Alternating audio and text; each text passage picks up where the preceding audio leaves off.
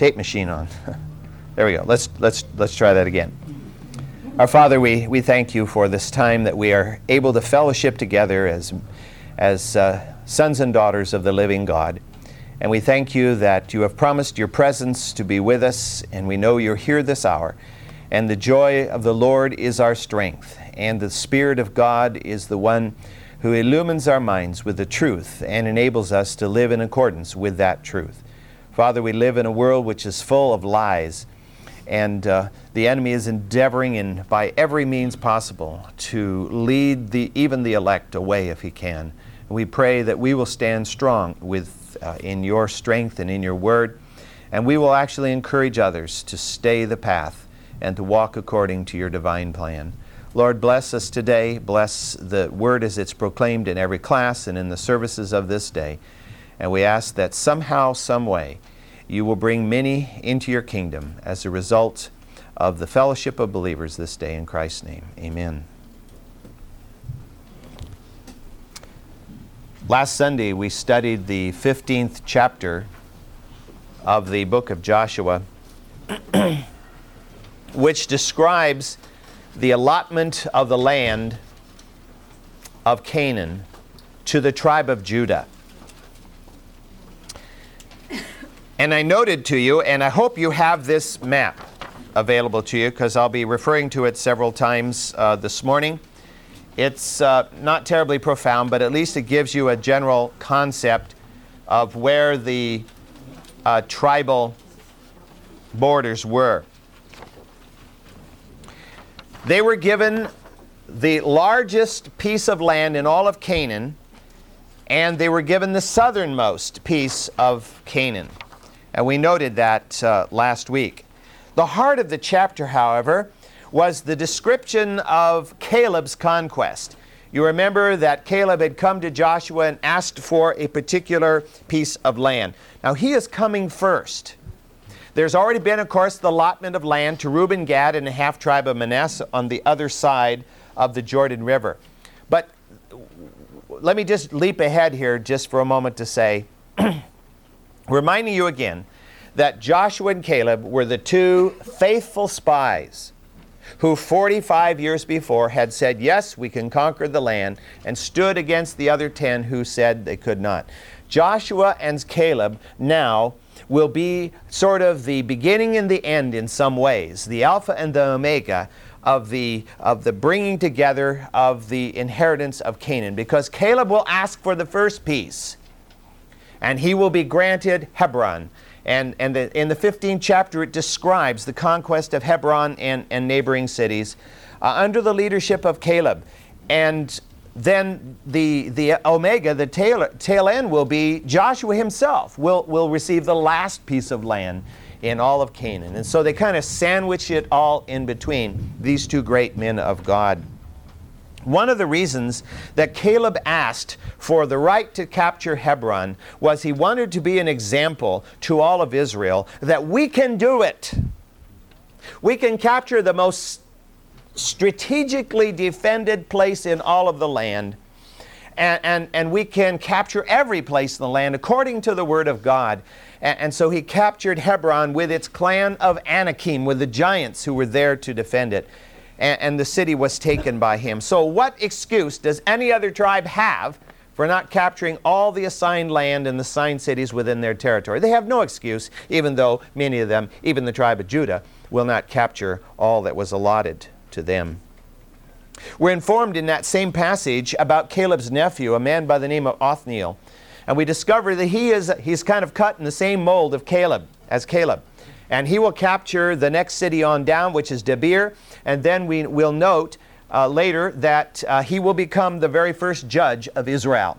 After the land has been settled, Othniel will be the first man who will rise to judge Israel. And, and of course, the word judge, and we'll talk about that more at that point, it isn't really as we think of a judge today, uh, but it's more of a charismatic leader raised up to give military victory at a given time. Also, in the 15th chapter, the last half of that chapter is a list, a long list of city after city after city. And we talked about the different regions of Judah, and we didn't go into detail of all the cities, except there are over 100 cities and towns listed there that were supposed to be occupied by the tribe of Judah. Now, given the tenor of the chapter, this is what Judah is conquering, and uh, this is what Caleb has done. The last verse, and, and I talked about it at the very end of class last time, the last verse seems out of character. For it says, Now as for the Jebusites, this is Joshua 15:63. Now as for the Jebusites, the inhabitants of Jerusalem, the sons of Judah could not drive them out. So the Jebusites live with the sons of Judah at Jerusalem until this day, meaning the day of the writing of the book of Joshua. Jerusalem. We associate Jerusalem with Israel forever, you know. Uh, Jerusalem, of course, first became important in Scripture when you go clear all, all the way back to the days of Melchizedek and Abraham. And yet, here it is, a city that was within the tribal, we're at the very, very northern end of the tribal allotment of, uh, of uh, Judah. On, on, your map, it would be way, way, way up here at the very top of the Judah, right next to Benjamin, almost on the borderline with Benjamin up there, would be where Jerusalem was located. And Jerusalem, you remember, and we talked about this, led the coalition of cities against Joshua. And that coalition was overwhelmed and defeated. And the king of Jerusalem was, was defeated. And yet, if that city was occupied, it was only temporarily occupied. It was not permanently occupied because, as we see here, we're told the sons of Israel could not drive them out. And they read that quotation to you uh, last week from Donald Campbell in his commentary on Joshua, in which he questions whether what is meant there is could or would. could not or would not. Yes, Dennis. Were, were, they not the ones that made the agreement that they would not attack them? They, they, they played like they were from a far distant land. Were they not among the Jebusites or Jebusites no. among that group? No. Really? Right. It, it was the Gibeonites, and the Gibeonites were j- actually not too far north of Jerusalem. Uh, the Gibeonites uh, were located up at Gibeon, and uh, they were the ones, and, and, about four cities altogether uh, had were occupied. The, the, the ethnic group was Hivite. They were the Hivites, and uh, so they, they were the ones that made this agreement, but the Jebusites had not. My Bible says differently, but it's a different interpretation. Your Bible says it, yeah. or your. The Bible. It says Hivites and Jebusites back in uh, chapter 9. Oh. So you mean just talking about them? That group that, that did the ruse. Sorry. No, that's all right. Yeah. That's, that may be why they couldn't drive them out, because they made an agreement. Ye that's what, verse, uh, I'm sorry. Verse, what? Uh, chapter 9, verse uh, uh 1, right at the uh, last two lines of verse 1.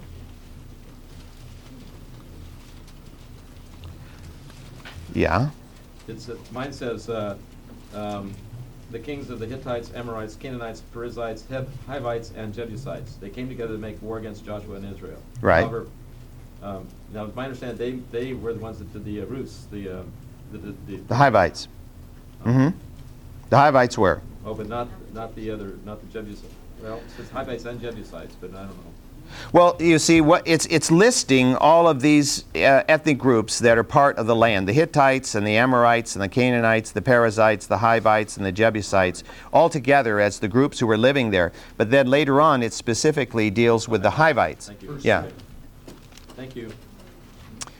Yeah, the verse seven: the men of Israel said to the Hivites perhaps you live within our land. But I could understand how that would be because when you get all these ites together, after a while, the stalactites and the stalagmites and. okay.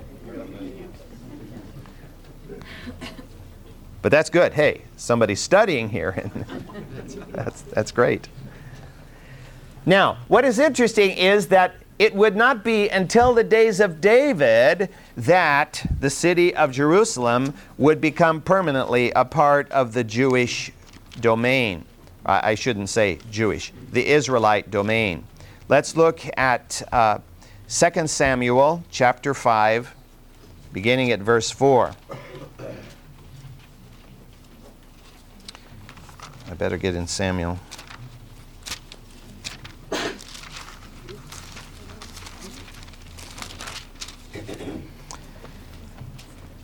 David was 30 years old when he became king, and he reigned 40 years. At Hebron, he reigned over Judah seven years and six months, and in Jerusalem, he reigned 33 years over all Israel and Judah. Now the king and his men went to Jerusalem against the Jebusites, the inhabitants of the land. And they, the Jebusites, said to David, You shall not come in here, but the blind and the lame shall turn you away, uh, proclaiming in their own hearts, David can't enter here. See, Jerusalem was powerfully walled. And they figured, hey, this city can stand. It's stood amongst Israel all these days, and what's David going to do? Nevertheless, David captured the stronghold of Zion, that is the city of David.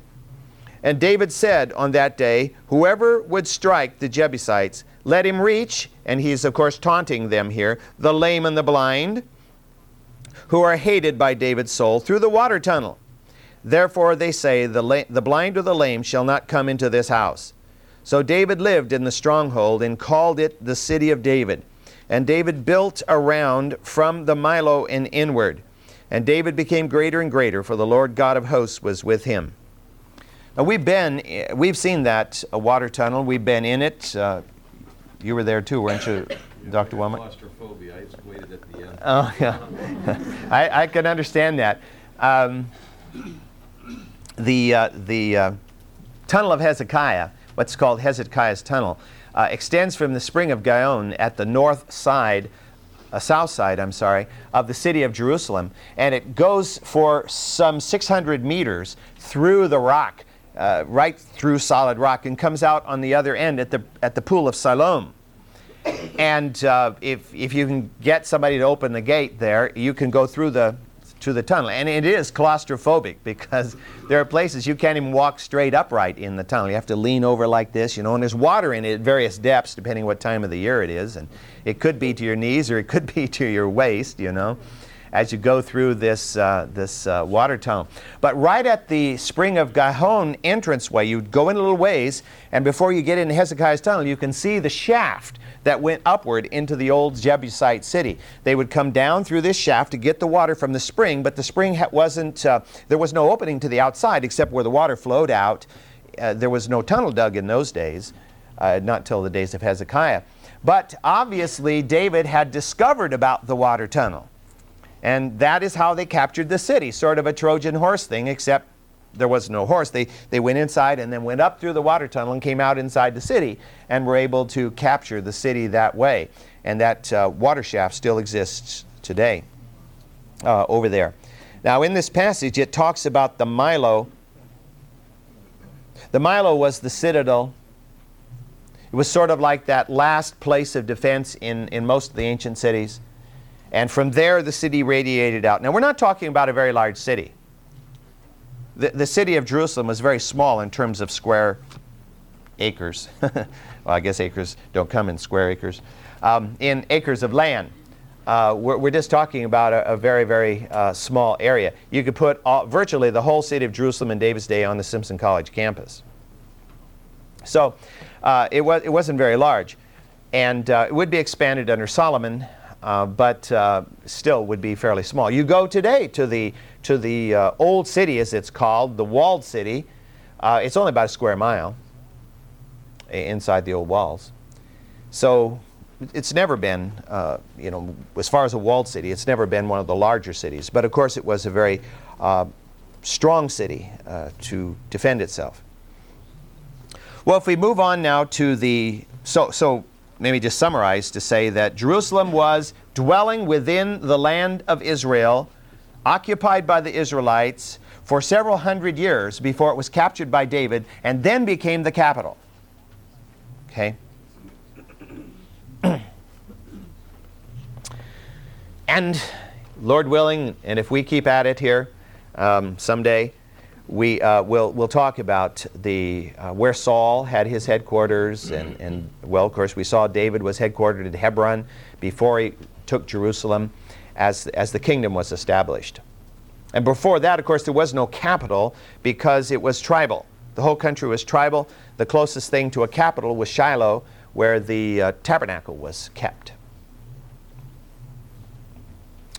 Chapters 16 and 17 of Joshua described the territorial allotment that was given to the sons of Joseph, that is, to Ephraim and Manasseh. Though the tribes received, as you see here, a central portion. Ephraim, almost dead center in the land, and Manasseh immediately to the north. Now, half the tribe of Manasseh had already been given land in Transjordan. So Manasseh had two pieces of land, sometimes called West Manasseh and East Manasseh. Not by them, but uh, by people who draw up maps. Um, so, like Judah, um, Ephraim and Manasseh were not very successful in driving out all of the Canaanites from within land. I suppose we could all spiritualize this and say, you know, it's sort of like we sometimes don't get all the Canaanites driven out of our lives, you might say. Something has a hold on us and, and needs somehow to be outweighed. Who lived in the midst of Ephraim, so the Canaanites live in the midst of Ephraim to this day. And they became forced labor.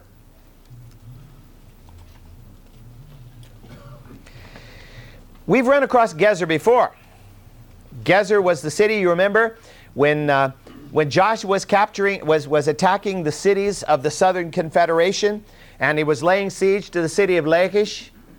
And we're told there that the army of Gezer came down to support Lachish. But the army of Gezer did not really uh, help Lachish because not only did the city fall, but de- uh, Joshua defeated the army of the city of Gezer and uh, drove them out. Whether at that time Joshua's forces captured Gezer momentarily, we don't know, but certainly it was not permanent because as we see here, it was still occupied by the Canaanites living in the midst of the tribe, well, not in the midst, over on the edge of the tribe of Ephraim. Was it like in the case of Jerusalem that they couldn't drive them out? Or maybe more that they wouldn't drive them out? Because what did they become? The passage tells us they became forced laborers. Well, see, that was reserved for the Hivites. The Hivites had made this treaty, and so they were allowed to live in the land, but they were going to be, in effect, laborers on behalf of Israel. But it seems like the other tribes are finding it convenient to keep a few Canaanites around to do some of the dirty work, which, of course, is in direct opposition to what the Lord had commanded. Same was true of the, of the tribe of Manasseh, however. If you look at the 17th chapter, verse beginning at verse 11. And in Issachar and Asher, Manasseh had Bethshan and its towns, and Ibleam and its towns, and the inhabitants of Dor and its towns, and the inhabitants of Endor and its towns, and the inhabitants of Taanach and its towns, and the inhabitants of Megiddo and its towns. The third is Napheth. But the sons of Manasseh could not take possession of these cities, because the Canaanites persisted in living in the land. And it came about when the sons of Israel became strong, they put the Canaanites to forced labor. But they did not drive them out completely.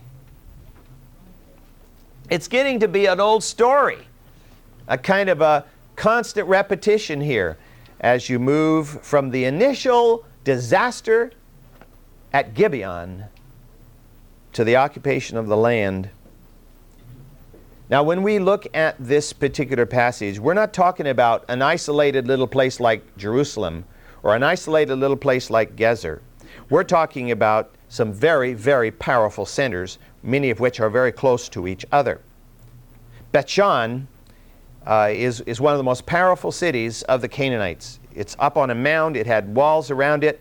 It would become a, a very uh, dangerous city in Israel for many, many centuries, in fact, ahead. And then it, uh, it mentions several other cities which are on the southern edge of the Jezreel Valley. Every one of those cities was located where a, a major, what would we call it today, arroyo, um, a valley, uh, comes through from the coast, through the mountains, into the Jezreel Valley. And at wherever that valley debouches into the Jezreel Valley, there, one of these cities was located, beginning at Megiddo. and uh, Megiddo was one, and uh, Ibleam is another one, and Taanach is yet another one.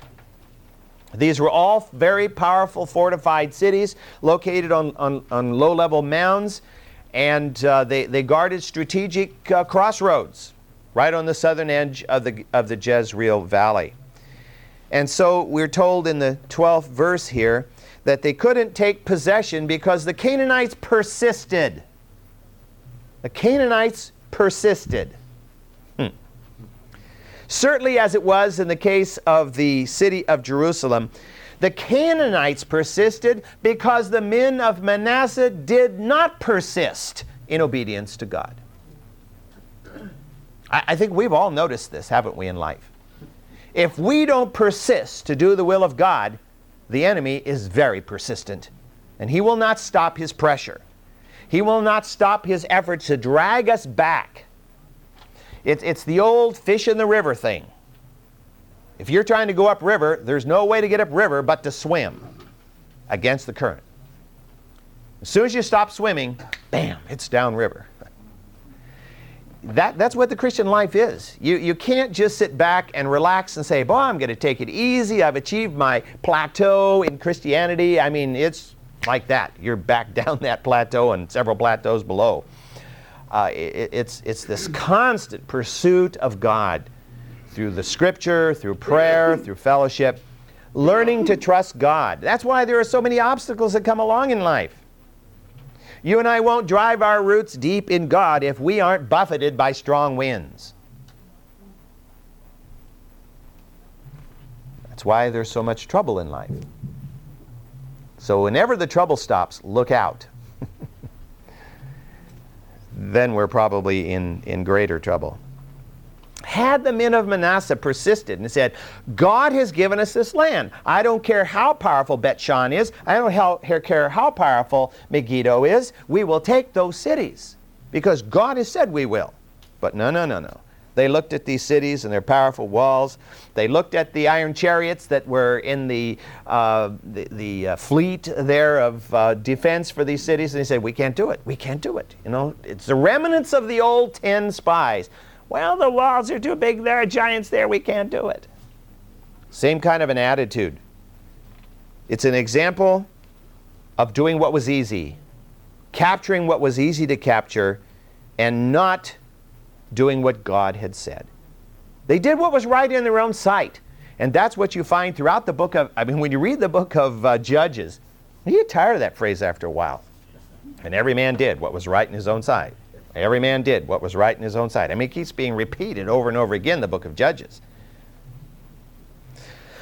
As I was thinking about this, this brought to mind the, the passage that most of us are familiar with in the early part of the book of Revelation. I would just like to read a, a little part of it, second chapter of Revelation. Uh, the second of the letters that uh, John wrote to the seven churches. it's actually, this truth is in, in virtually every one of these letters, but in, in uh, Revelation 2 8, we read, To the angel of the church at Smyrna write, the first and the last, who was dead and has come to life, says this I know your tribulation and your poverty, but you are rich, and the blasphemy by those who say they are Jews, but are not, but are a synagogue of Satan. Do not fear what you are about to suffer. Behold, the devil is about to cast some of you into prison, that you may be tested, and that you will have tribulation ten days. Ten days seems to be symbolic, symbolic of a short period of time. Be faithful until death, and I will give you the crown of life. Be faithful till when? Till death, and I will give you the crown of life. He who has an ear, let him hear what the Spirit says to the churches. He who overcomes. And this word overcome keeps repeat, being repeated throughout these letters. He who overcomes shall not be hurt by the second death. If you drop down to verse 26, and he who overcomes, and he who keeps my deeds until the end, To him I will give authority over the nations, and he shall rule them with a rod of iron, as the vessel of the potter, as the vessels of the potter are broken to pieces, as I also have received authority from my Father, and I will give him the morning star. He who has an ear, let him hear what the Spirit says to the churches. And so, what you find repeated over and over again is He who overcomes, he who perseveres to the end, he who persists, he or she who persists, persists. And that's exactly what uh, the, the tribe of Manasseh, the tribe of Judah, the tribe of Ephraim, all the tribes, that's exactly what they did not do. They did not persist. It's too hard. We want to stop and, and rest now. We're tired of fighting. You know, in the Christian life, I'm sorry, but there's no real long-term R&R. God gives us moments of R&R, yes, but there's no long-term R&R. There's no retirement in Christianity. Can't say, well, I've been a Christian now for 65 years. I'm just going to retire and everything's going to be okay. Oh, no, it won't be. Because Satan has not retired.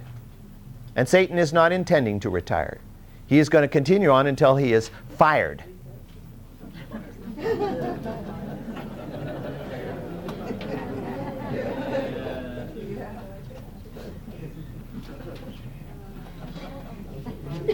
So it is up to us to overcome, to persist, to continue on. Be faithful in the midst of it all. Even when we don't understand what's going on, we don't understand this, this disease that racks our body, we don't understand what's happening to our family, we don't understand we're fired from our job, or whatever it is. Uh, we must persist in faith because that's the message of Scripture from one end clear to the other.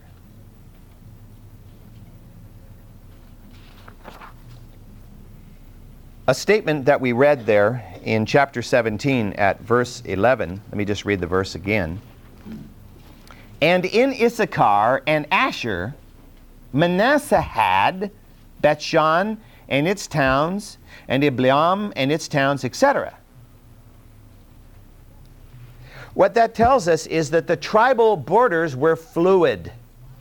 You know, we, we see these borders drawn on here, but they were fluid. They, they were not absolutely set because Manasseh actually possesses towns that were up in the territory that belonged to, as we read in this particular passage, uh, Issachar and Asher. Issachar right here, Asher over there. So, you know, it's not like, boy, I'm in the tribal area of uh, Issachar and nobody else dares cross our border and enter our Issachar land. No, that's not really the way it was. Issachar was to be centrally located here, but people could move from area to area. Once a family, however, had achieved a particular piece of property, they were supposed to keep that piece of property in the family in, per- in perpetuity. Well, let's look at uh, chapter 14, uh, 17, verse 14. Then the sons of Joseph spoke to Joshua, saying, Why have you given me only one lot and one portion for inheritance, since I am a numerous people whom the Lord has thus far blessed? And Joshua said to them, If you are a numerous people, go up to the forest and clear a place for yourself there in the land of the Perizzites and of the Rephaim, since the hill country of Ephraim is too narrow for you. And the sons of Joseph said, The hill country is not enough for us, and all the Canaanites who live in the valley land have chariots of iron, both those who are in Bethshan and its towns, and those who are in the valley of Jezreel. And Joshua spoke to the house of Joseph, to Ephraim and Manasseh, saying, You're a numerous people, and have great power. You shall not have only one lot, but the hill country shall be yours. For through for, for though it is a forest, you shall clear it, and to its farthest borders it shall be yours. For you shall drive out the Canaanites, even though they have chariots of iron, and though they are strong. You notice Joshua does not downplay the Canaanites. You say, what are you afraid of those little pipsqueaks for? No, he says, although they have chariots of iron and although they are strong, you will overcome.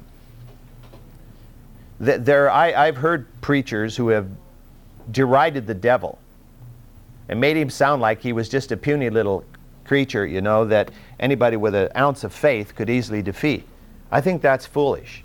Satan is a very powerful being. Uh, of course, the Lord is infinitely more powerful. But we don't toy with Satan. You know, we, we take him seriously because he's not a gentleman. The tribal leaders of Ephraim and Manasseh are complaining here. Now that's unusual, isn't it? For Israel to be complaining. And yet, in the New Testament, how many times do we read in where Paul or others are writing saying, "Stop your complaining, stop your whining"? No, it's it's characteristic. It's human nature. And even though we're Christians, we have a tendency to complain, complain, and to whine. And uh, God is patient with us, but He'd like us to not do that. And uh, these these two tribes are complaining they haven't been given enough land. Even though, I mean, you look at that map, and you say, what you talking about? Ephraim, Manasseh, and you put the two pieces of Manasseh together and the tribal land of Ephraim. I mean, they have almost as much land as Judah. You know, only Judah has a little bit more land. I mean, they should look at what Issachar and Zebulun have, and Benjamin and Dan if they want to complain. So, what are they really saying here? They are not saying we don't have enough square miles. What they're saying is we don't have enough square miles that have already been conquered. You see, they wanted easy to settle land. Land without Canaanites with iron chariots. They wanted a land that was already a kind of turnkey walk in, we're just going to settle down, we're going to do it, and there's no problems here, no resistance, no enemy. That's what they wanted. That's why they're complaining. They seem to have quickly forgotten what happened to the Canaanites with all their iron chariots at the waters of Merom, if you remember that battle. The chariots meant nothing. The Canaanites were crushed. And, and, and Joshua was told to destroy all the chariots, and he did, and hamstrung the horses. So, what's with these iron chariots? Well, Joshua is not taken in by their complaint. He throws it all back to them as a challenge. He says, You're numerous and strong enough to conquer whatever you need. What are you whining about? You're numerous. You said that. God has promised victory over the Canaanites, whether they have iron chariots or not. Which, of course, is a, is, a, is a powerful lesson to us because often we look at the circumstances of our problem rather than at God. There, there's a problem in being too analytical. You know, if we spend too much time analyzing the problem that's in front of us and too little time learning about our God, then our problem looms bigger than our God. And that was what was happening to them. These iron chariots and these fortified cities, whoa, you know, we can't handle that. No, they couldn't handle that. But God had said He'd drive them out. So, what is it saying? They are not looking at their God, and they're not trusting in God. A very interesting statement is made in verse 18. It says there, it makes a reference to the hill country, and it says, it's forested and you need to go clear it. Well, if you've ever been in Israel, you're saying, well, uh, where are these forests that we have to clear here? As you look at the Judean or the, uh, the Ephraim hill country today, and you see it is barren and rocky, and you say, wow, did trees ever grow here? Yes, they did. It was actually forested at one time. And the forests, in fact, were so thick that uh, later on, uh, David's son Absalom get his hair hung up in a tree, which wasn't to his advantage. But nevertheless, there were trees there. And, uh, but today, those forests are gone. Those trees were still there, obviously, in David's time. So, what happened to the forests? Well, over the centuries, they were cut down. Now, David, or, or Joshua is not telling them to go up in the mountains and clear cut the whole thing. No, he's just saying, you know, cut out some plots and, and work on it there. Uh, actually, the land still had forests uh, even up until the days of Jesus Christ. But you know, when Israel rejected Christ, Israel rejected the blessing of God in just about any way, shape, or form. And uh, they were, of course, held heavily under the heel of the Romans.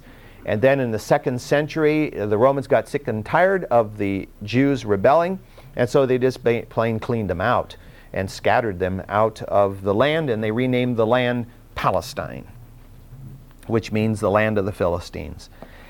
And um, the Jews were, for the most part, chased out of their own land, just little pockets of them here and there. But no longer did they rule it with any authority at all. And that's when the land began to go into very rapid decline. And in the subsequent years, under the Byzantines and then later under the Arabs and under the Turks, it was badly managed and deforested. Now Israel's trying to reforest the land today. But it's a big project.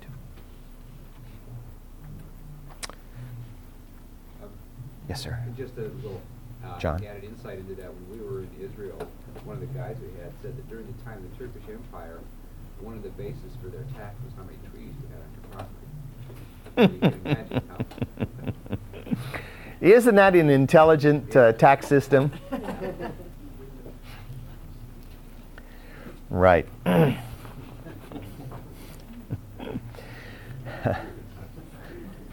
that, actually, that's maybe what Joshua should have said. I'm going to tax you for every tree you got up there. Oh, we'll go clear it.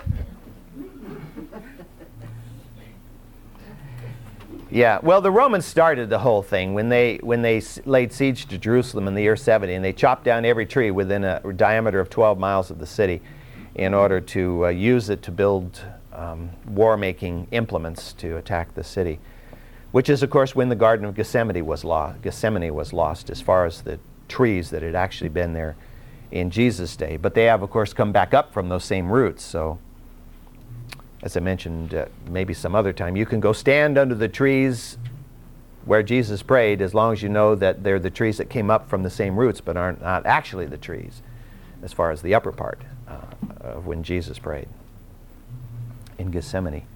Well, let's look at the 18th chapter. We won't get far here, but let me just read the first seven verses as a way of uh, introduction here. Then the whole congregation of the sons of Israel assembled themselves at Shiloh and set up the tent of meeting there, and the land was subdued before them. And there remained among the sons of Israel seven tribes who had not divided their inheritance. So Joshua said to the sons of Israel, How long will you put off entering to take possession of the land which the Lord your, the God of your fathers has given you?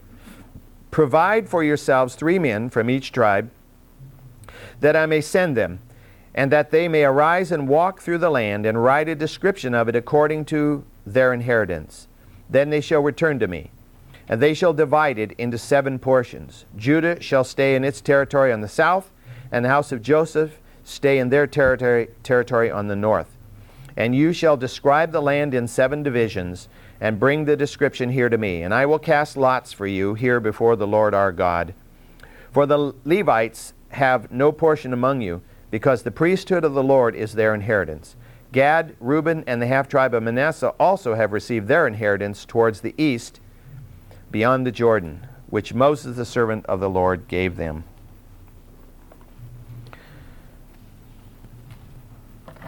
They've moved the capital or the headquarters. Somewhere along the line, they moved the headquarters from Gilgal down in the valley to Shiloh up in the mountains. Shiloh is uh, not far from, from this dot here in Ephraim. It's not that dot, but it's, it's fairly close to it, a little bit further to the east.